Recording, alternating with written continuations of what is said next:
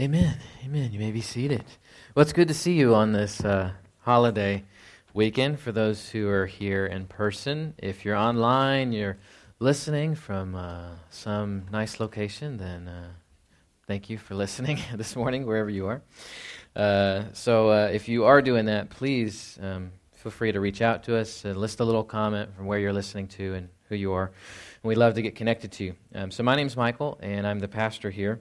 And uh, we've been in the series about doors. And we'll have another door today. And before that, I just want to ask you to pray uh, for the Dembowskis. Uh, Greg's dad has been in the hospital, and um, that's actually where they went. And so he shared the quiet time talk with us and uh, then had to go there. Um, he's been kind of up and down. And uh, so just be praying for them. As you know, uh, Greg lost his mom this year as well. And so I've just been kind of a lot of things going on for them. So, yeah, please be praying for them.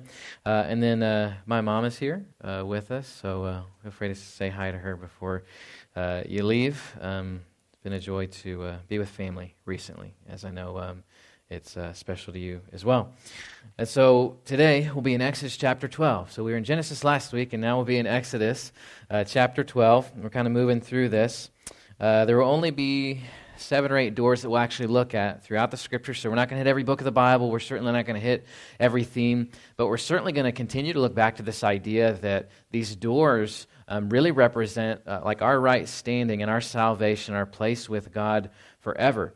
And as we look at the Old Testament, we're going to see that there are all these doors that point towards this future coming of Christ and, and what that means for us, that we have this special place with God. So we don't want to miss this. We don't want to look at a door in the Old Testament and go, oh, that's a door that doesn't matter. The ark door, it closed, God saved Noah and his family, and then destroyed everything and everyone else, right? And so that was salvation for his family. And today we're going to be looking at the Passover door. So if you have your Bibles, you can go ahead and turn to Exodus chapter 12. If you don't, there should be one in front of you uh, or in the uh, little insert in the chair that you can grab. Okay? So, as we know, uh, Moses wrote the, uh, the books of the Torah, the law Genesis, Exodus, Leviticus, Numbers, Deuteronomy. And he's writing this kind of all around the same time. God is giving this to him uh, while God's people are, are kind of struggling. They're at a time, they're trying to figure out, like, who are we? Um, what does belonging to God mean? And so he's uh, through what God is doing, He's given them these words of what's taken place in history and in their story. They're like, we just experienced this. We just like we were in Egypt, and you're like, yeah, that was such an awesome time. Um, but how much more does it mean to us standing in our place in history, being past the time of Jesus, and what all that means? It's just I don't know. It's amazing to me.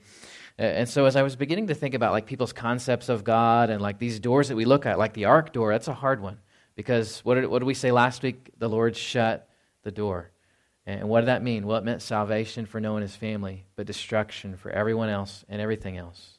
So it was salvation there. But what do we see here at the Passover door? God, God expands this to the entirety of the Hebrew people. And he said, These are my people, and I want the world to understand that I think they're special, that I value them, and I want to take care of them. And for the people who have been oppressive, the Egyptian people, who have put them in slavery. I want to show them just who the one true God is. And so we're going to see this word for uh, Lord Jehovah.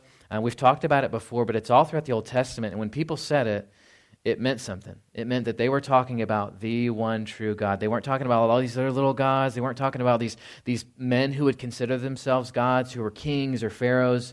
They were talking about the one true God. And we're going to see that even in the midst of the Egyptian people and all the things that they went through, at the end of this final plague, there's going to be this person, Pharaoh, who was considered a god at the time, who would even say himself, Go serve Jehovah.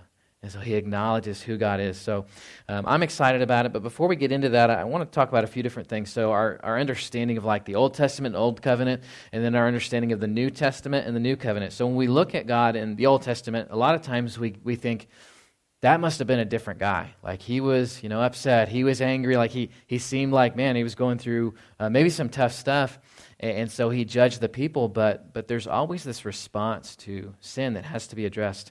And we'll see that that although god separates the hebrew people he, he asked them to do something. It was going to be symbolic of what christ was going to do in the future and it was taking the lamb's blood and it was putting it on the doorpost. It was putting on the sides of the post to identify not just who god's people were but to say that there there has to be some sort of consequence. There has to be something that's going to happen a shedding of blood to cover my people's sin.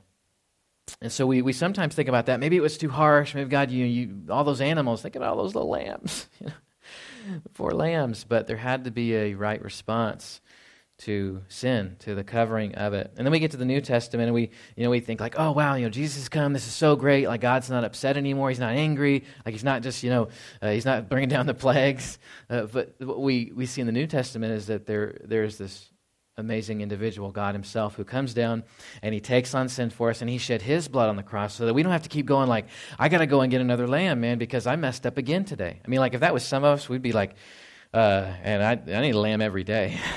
I need to go. I need to go back to the temple and say, okay, priest, here's the lamb. Like, here's where I messed up today, and it's just not going well, right? We, would be going through tons of lambs, okay? Uh, but for the people, he just said, hey, I just want to set up this, this one time so that we would understand that there has to be the shedding of blood for the remission of sin and the covering of it so that we might be in right standing with God, okay? So God doesn't change. Again, we're going to kind of talk about this throughout the series. God doesn't change.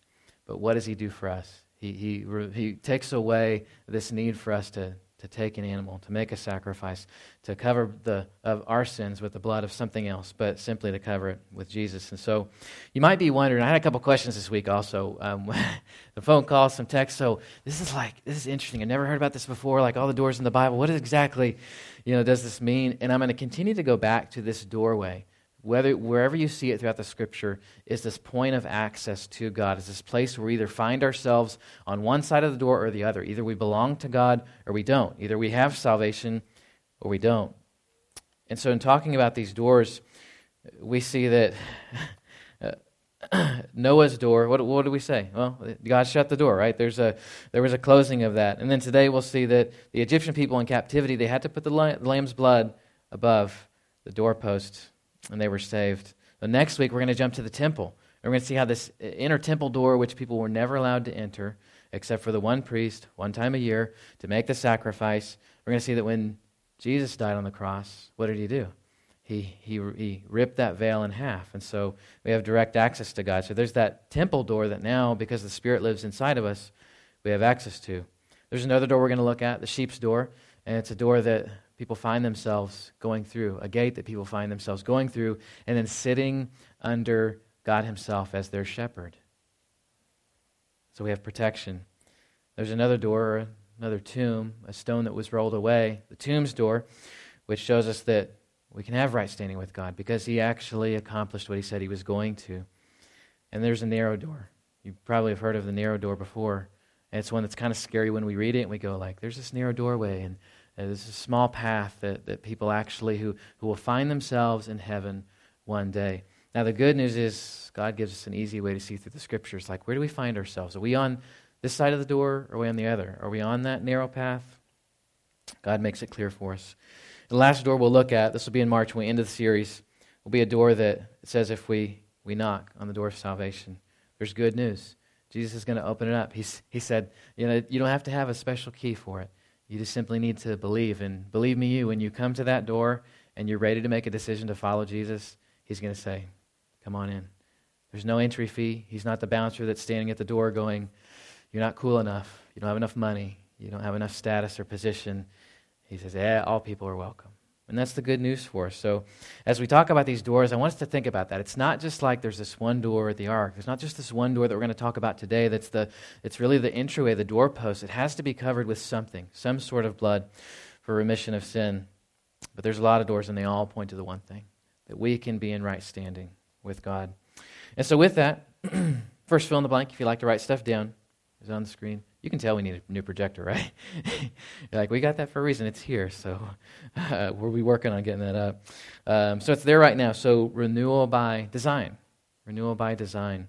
And so, uh, again, from the beginning of time, we, we got to get away from this concept that it's like God doesn't know what's going to happen. He's constantly reacting to situations, and that's what we do, right? We go, oh no, this thing happened. Now we have to make an adjustment. Now we have to do this new thing. Now we have to figure out, like, like what's going to happen because we didn't foresee this, but God sees everything.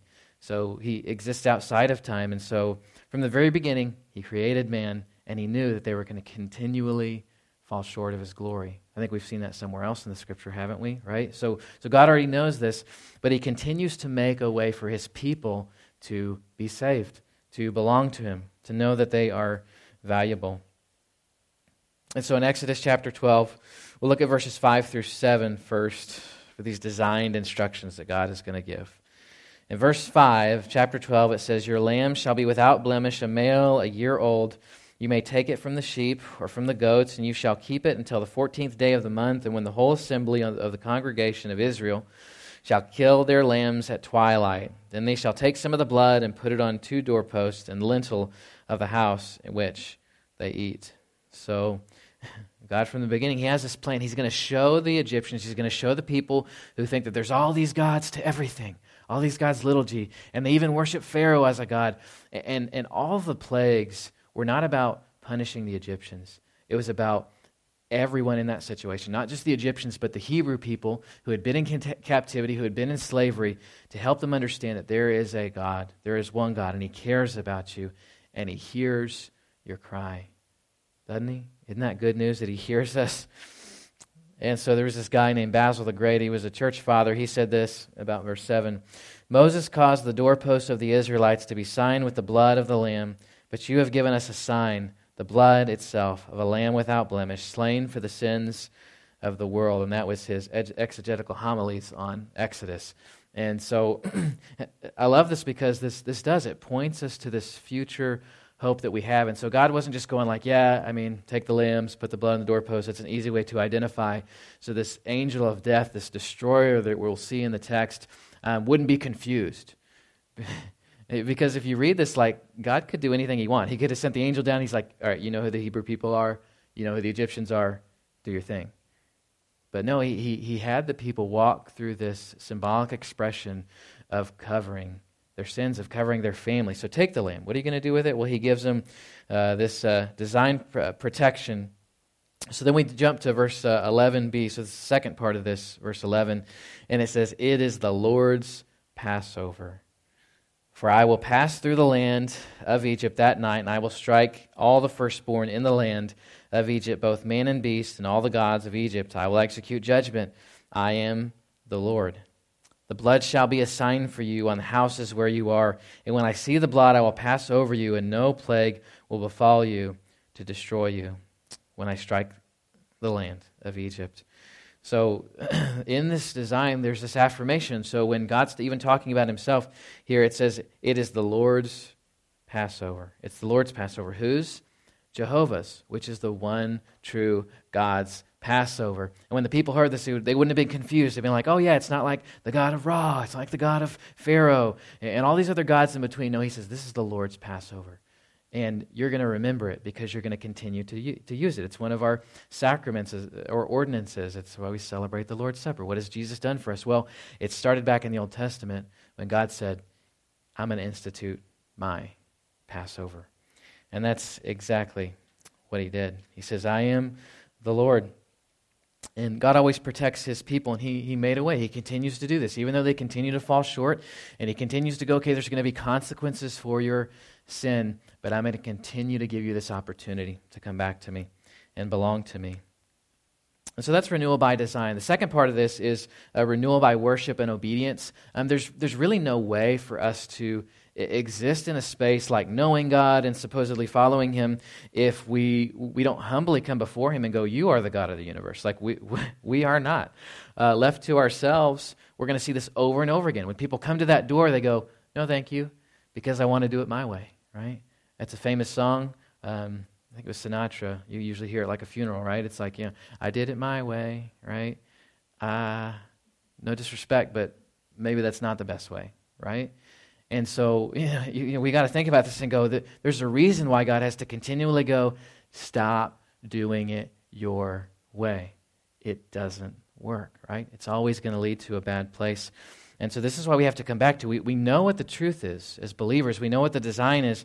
And, then here we see uh, in the second fill in the blank worship and obedience. Like if we don't have worship and adoration for God, if we don't obey Him, if we don't have humility towards Him, towards the church, uh, then, then, then where are we? I mean, we're probably in a pretty confused place if I had to guess.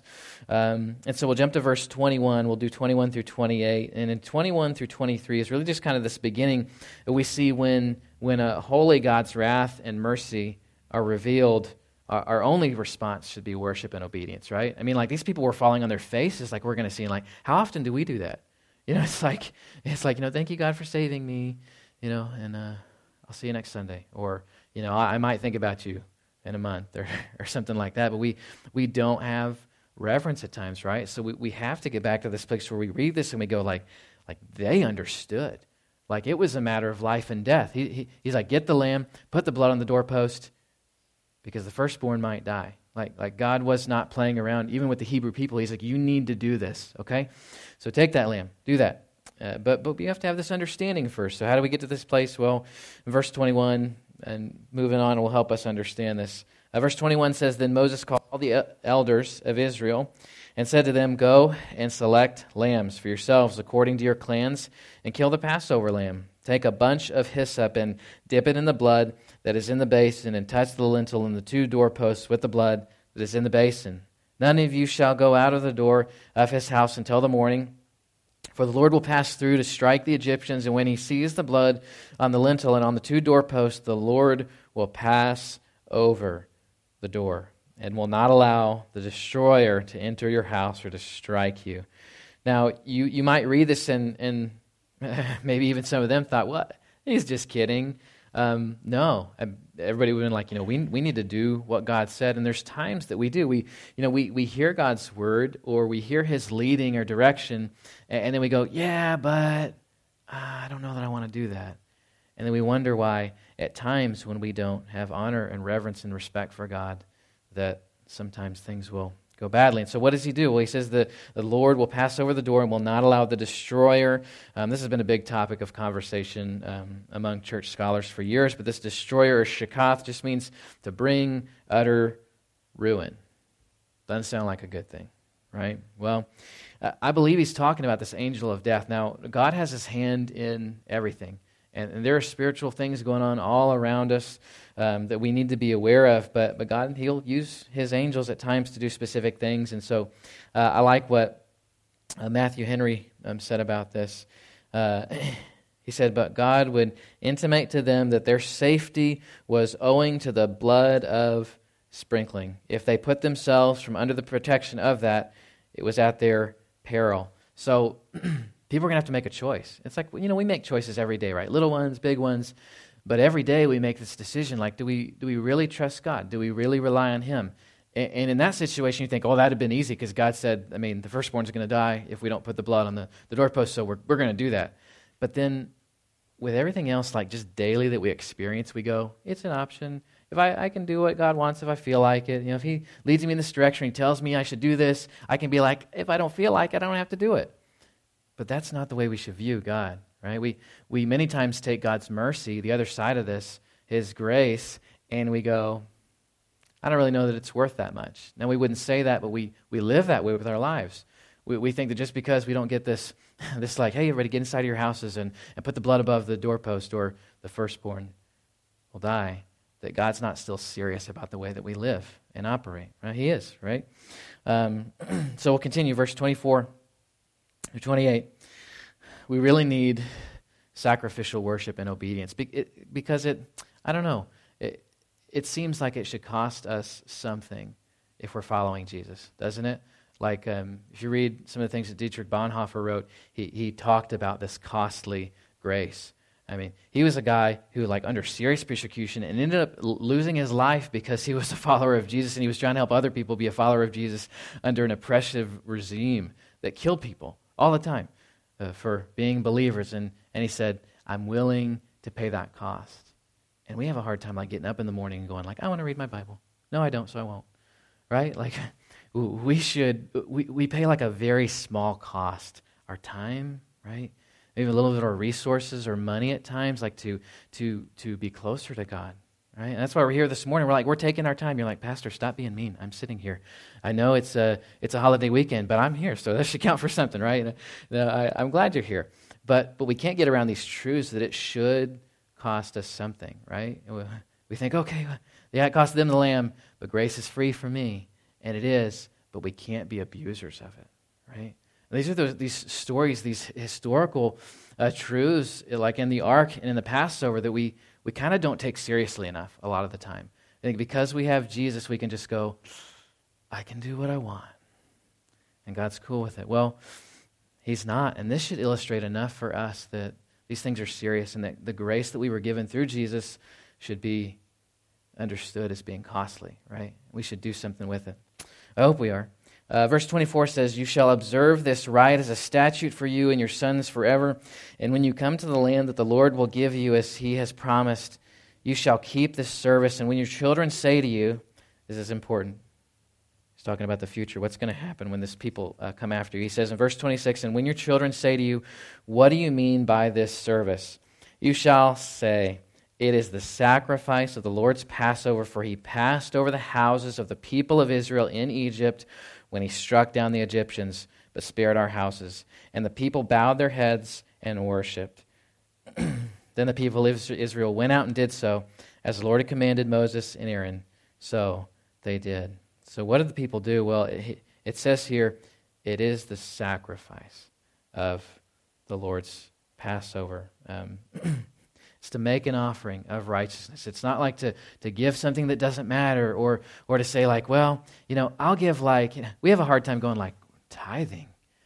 10% that's crazy. Like i would i would never do that right? But I mean, we have a hard time with like concepts like that like giving back to the lord of our time or money or resources. And and right here he says what are you going to tell your kids? Like when are you going to tell your kids? Like later down the road were you faithful to god? Were you not? Did you it, it, it is the sacrifice of the Lord's Passover. Like th- there's something. It's costly, isn't it? The lamb that they had to give up. And then what do they do in response? Did they be like, oh, God's not really serious? I mean, he did flood the world, and that was a serious deal, but like now, he's probably just kidding. No, nobody was like, yeah, he's kidding.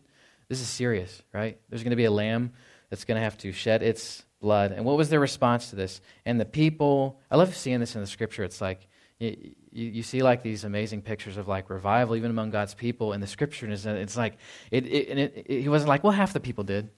No, it, it says here in response to this, and the people, he's talking about the whole of the people, they bowed their heads and they worshiped. Man, what an amazing picture for us. And so this worship, this shakah, means to be com- in complete humility facing the ground. I don't know if you've ever laid on the ground before. I mean, we sing about it in hymns, you know, like laying prostrate on the ground, right? People did that all the time in the scriptures. Like they put on sackcloth and they were like putting ashes on themselves because they were like, I'm, I, I'm so overwhelmed by like who God is that my only response is to fall on my face. I mean, can you imagine doing that? Like, man, if we, if, if we even had any idea like what that was really like. I don't know. I, I think about those things because God's people then, the Hebrews, they understood what it was going to cost for not only the Egyptians to understand, to lose all those people, to understand who the one true God was, but for them, the lamb's blood on the door, which was going to point them towards the future. Like you're people separated, there's always going to have to be the shedding of blood. And then what did they do? So they worshiped, and the people went out and actually did it. Right? It's one thing to go like, "Yeah, God, you are awesome. We love you. Like we're we will come on Sunday, we will worship you, and then we will like we'll be so happy about you." But then the whole bang thing, I mean, that's more tough. I mean, like when we leave this place, it's hard to do that. But what do they leave? They worshiped, and it says the people of Israel went, and they did so. They actually did something about what God said, and um, uh, what what a novel idea that we would um, have this response towards God, not just worshiping Him. So, so these things really have to be coupled. I mean, we can't just look at this and go, God's got a design. I know He loves me. He saved me. He's allowed entry into His kingdom through this doorway. It's a good doorway. It's a narrow doorway a doorway that the tomb had to be rolled back so we could enter it. Blood had to be shed. And this shouldn't just produce worship in us, it should produce obedience. Um, we, we shouldn't be able to wake up in the morning and go, like, yeah, God died for me because I'm awesome. Right? I'm not saying I don't like you guys. Everybody's wonderful. I love you guys. But at the same time, we, we can't go like, I deserve this. Because what happened to the Egyptians? Well, did the, God, God's people, did the Hebrew people deserve anything better? No, they were a people set apart, and God was making a point, and it was more about His glory, more about pointing towards this is who God is. And, and God was like, What are you going to tell your kids? because when you do, you, know, you don't want to tell them the story where you're like you didn't listen to God because it didn't go well, right? You want to be able to say, Hey, we worship God and we obeyed Him, right? We did what He said to do, and, and that's so hard, right? It's like Because I know in your houses, I mean, maybe growing up when you had kids, or maybe you have kids right now, when you say to do something, they always do it, right? Oh, yeah. Andy's like, yes, my, always obedient, always, you know.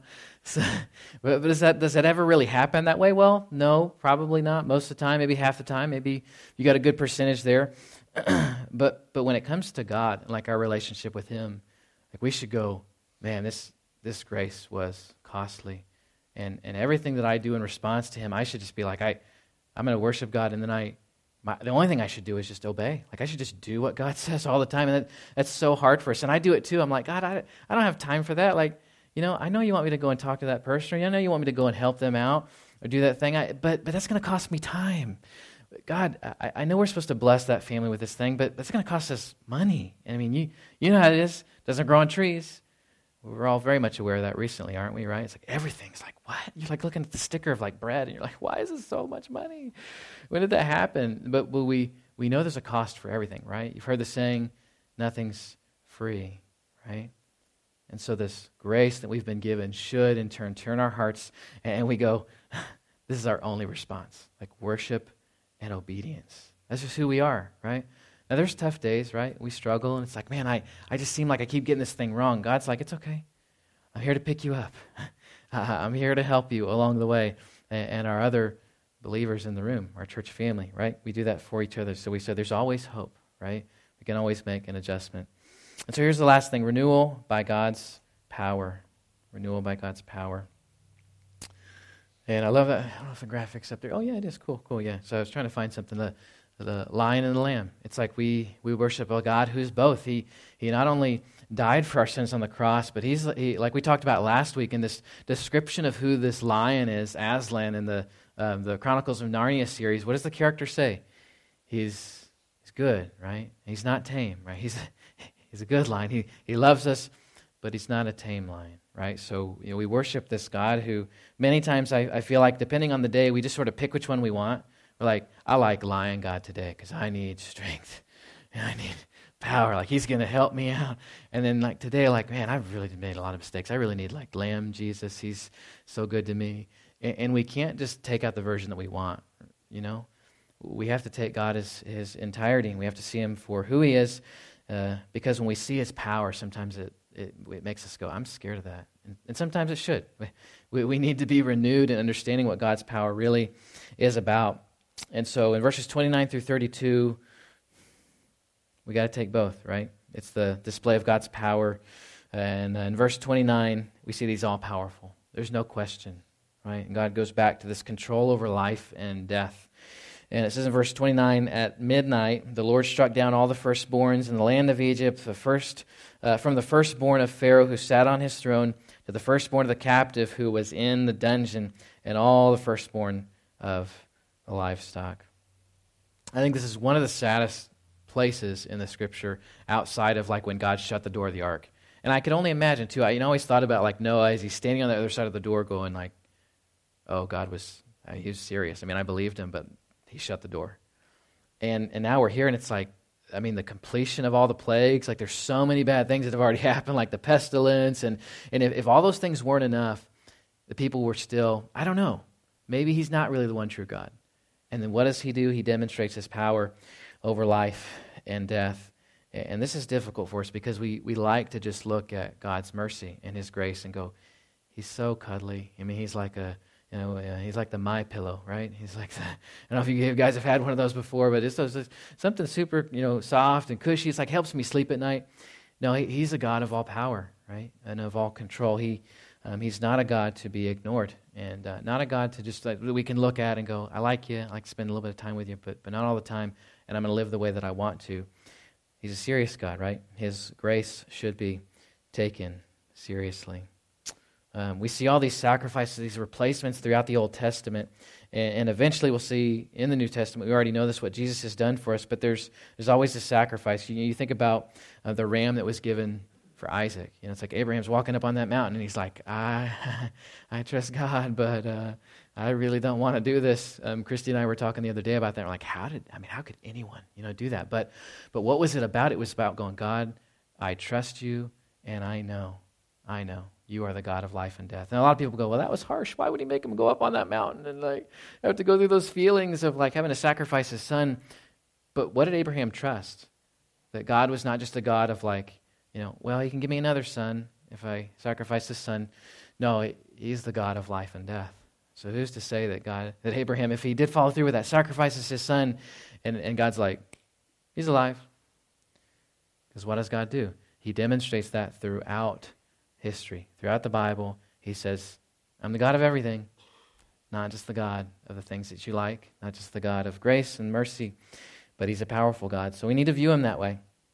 And then verse 30 says, And Pharaoh rose up in the night, and he and all his servants and all the Egyptians, and there was a great cry in Egypt, for there was not a house where someone was not dead. Hmm. This is hard, right? This is not like we, you know, we read this and uh, we don't read these stories like at bedtime, right? It won't go well. Kids probably won't sleep, but, but at the same time, we can't withhold truth. We can't say that we like parts of who God is in His Word and not the others because there's consequences for ignoring God. There's consequences for, for having this like lack of humility and understanding of God's mercy and His grace, and, and like Bonhoeffer, not, not thinking that this was seriously costly what God has done for us. People of God, the Hebrews at that time, they were like, oh, God's grace is costly. It's seriously costly because what did it do? It, it not only cost the blood of the lambs, but all those who opposed God and their families. It says for the, for the Egyptian people, what happened? You can imagine. There was not a dry eye in those houses, right? It wasn't a story where you go like that. That makes me feel good. No, it's a story where you go, God's mercy and His grace. It means something to us. You can't imagine all the collective pain. And then here's the response to this. Verse 31 and 32 God's power, it's recognized fully by everyone. Then he summoned Moses and Aaron by night and said, Up, go out from among my people. But you and the people of Israel, go Serve the Lord as you have said. Take your flocks, your herds, as you have said, and be gone, and bless me also. What, what happens full circle for God's people, for the Egyptians? I, nobody's questioning at this point, like, is God really God? Is he the one true God? Does he have power and authority over everything? No. The, the Hebrew people were like falling on their faces, worshiping God, and going like, one true God, we do what you say, always. We, we want it to go well for us. And then Pharaoh at the end of all of us, I mean, he's, he's lost everything, right? He's lost his family now. Um, but he's lost all these other things leading up to the way. There's no food to feed people, their houses are destroyed. A lot of other people have died in the midst of all this pestilence. And leading up to this point, and he says, okay, God must be the one true God. And in fact, you, know, you might not think, well, he didn't really say that, but when he says the word here, he says, serve the Lord. This is Pharaoh talking to Moses and Aaron, and he says to them, Hey, you know that God, the one true God? By the way, the only God. And by the way, I'm, I'm, I'm not a God. I know I said that before, but, but I'm not. Jehovah is clearly the one true God. And, and he openly admits this. He says, Go serve the Lord as you've said.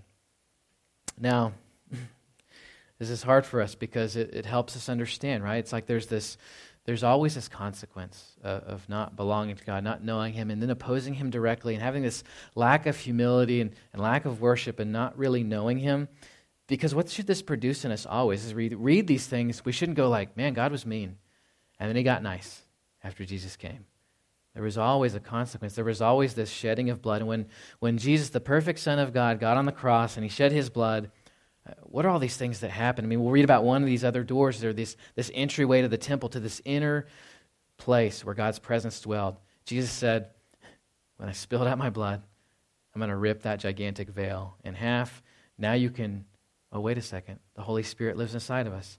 So you have direct access to God all the time if you believe in what He's done for you. So this produces what in us? By design, worship and obedience.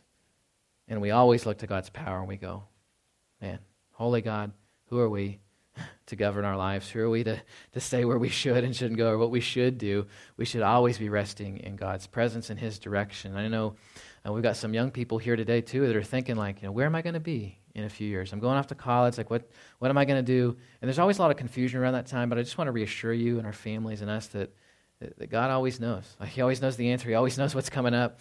He, he's, uh, he's separated from that, from that way. in us, in time, we can just go, God, we, we trust you, right? Like Abraham did, like Moses did, like Noah did. There's all these people. It's like we look in the scripture and they truly worshiped and they obeyed God. And what was the result? It wasn't that they were going to make mistakes later down the road. It was just that in the moment when they understood who God truly was, the only thing they did was they worshiped and they obeyed. And they were renewed. Why? Because they really understood full circle what God's power was, what he was capable of.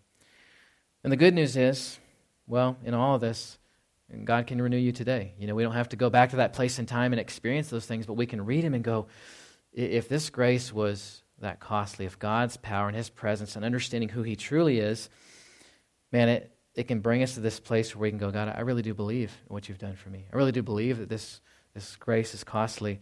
At this Passover door, it means something. Like when we, we take the Lord's Supper, when, when Jesus himself picked up this and he's, he said, I'm not going to take this again until I return again. It meant even more to us, didn't it? He said, Here's the bread, here's the blood, this is my body, and this is what it's really about. Oh, the Lamb of God has come. And now he's covered us. We don't need the lamb above the lamb's blood above the doorpost. We just need Jesus' blood. The good news is it's all we need for salvation if we believe in what he's done for us. And so I wonder if you're here today, or maybe you're listening online, you're like, I just need, I need that renewal. I've never experienced that before. Like these stories have scared me, but when, when you understand them in their entirety of who God is, where does it point us back to? If we believe, if we trust in God, He's given us this right placement. He's forgiven us. It should make us just stand in awe, worship Him, and obey Him always. We're going to make mistakes. I do every day too. But the good news is He's still there to pick us up and say, Man, I love you. Um, if you view me rightly, then you will obey. You will worship. So, my hope is that when we read these things, we won't be upset with God. We won't say, Why, why, why? Why would you do that? Why would you allow that to happen? Why would you be a part of that? But, God, you are holy. You are just. You're merciful. More than we even deserve. It's like we don't even deserve to be sitting in the room, but yet God placed us at this place in time to be here to say, God, thank you for what you've done. Thank you for bringing me here and, uh, and reading what your word has for us today. Um, I know I feel that this morning. So, what I want to do is pray for us. Uh, if you need to talk to somebody, I'll be here afterwards. Um, if you want to reach out to us online, then you're welcome to do that as well. Um, and this prayer will um, also be for our time together. We're going to have our business meeting, but we um, always accompany that like good Baptists with food. So, um, we will share that together. Um, so, let me pray for you and then we'll be dismissed to our uh, business meeting time frame. Okay, Father, we uh, thank you for um, this time together, for your word. We pray that you would um, just help us understand. Um, God, it's so difficult when we read things like this, but when we, when we look at all the doors of the Bible, it, it seems like it makes it much more clear. Um, God, that you're, uh, you're somebody who's designed this for us, our salvation, um, that it was costly, God. And I pray that as we, we read these things, we would understand how to um, worship, um, we would understand what it means to obey you, to follow you in humility, that we would live our lives like this, then we understand your full power uh, the only thing that it does for us is just turns us towards you. Um, God, thankful that we belong to you and that we're a part of your family and, and, all the benefits and all the mercies that we experience every single day. I pray that we would uh, use that well, um, that we would, we would see this and go, God, thank you that I am a part of your family, um, that I get to uh, dwell in that, um, that there's this eventual place for us in heaven where we will dwell forever. And um, God, we love you. Thank you for giving us the opportunity to be renewed today um, to learn more about you, to understand who you are. It's in your name we pray. Amen. Uh, so you can take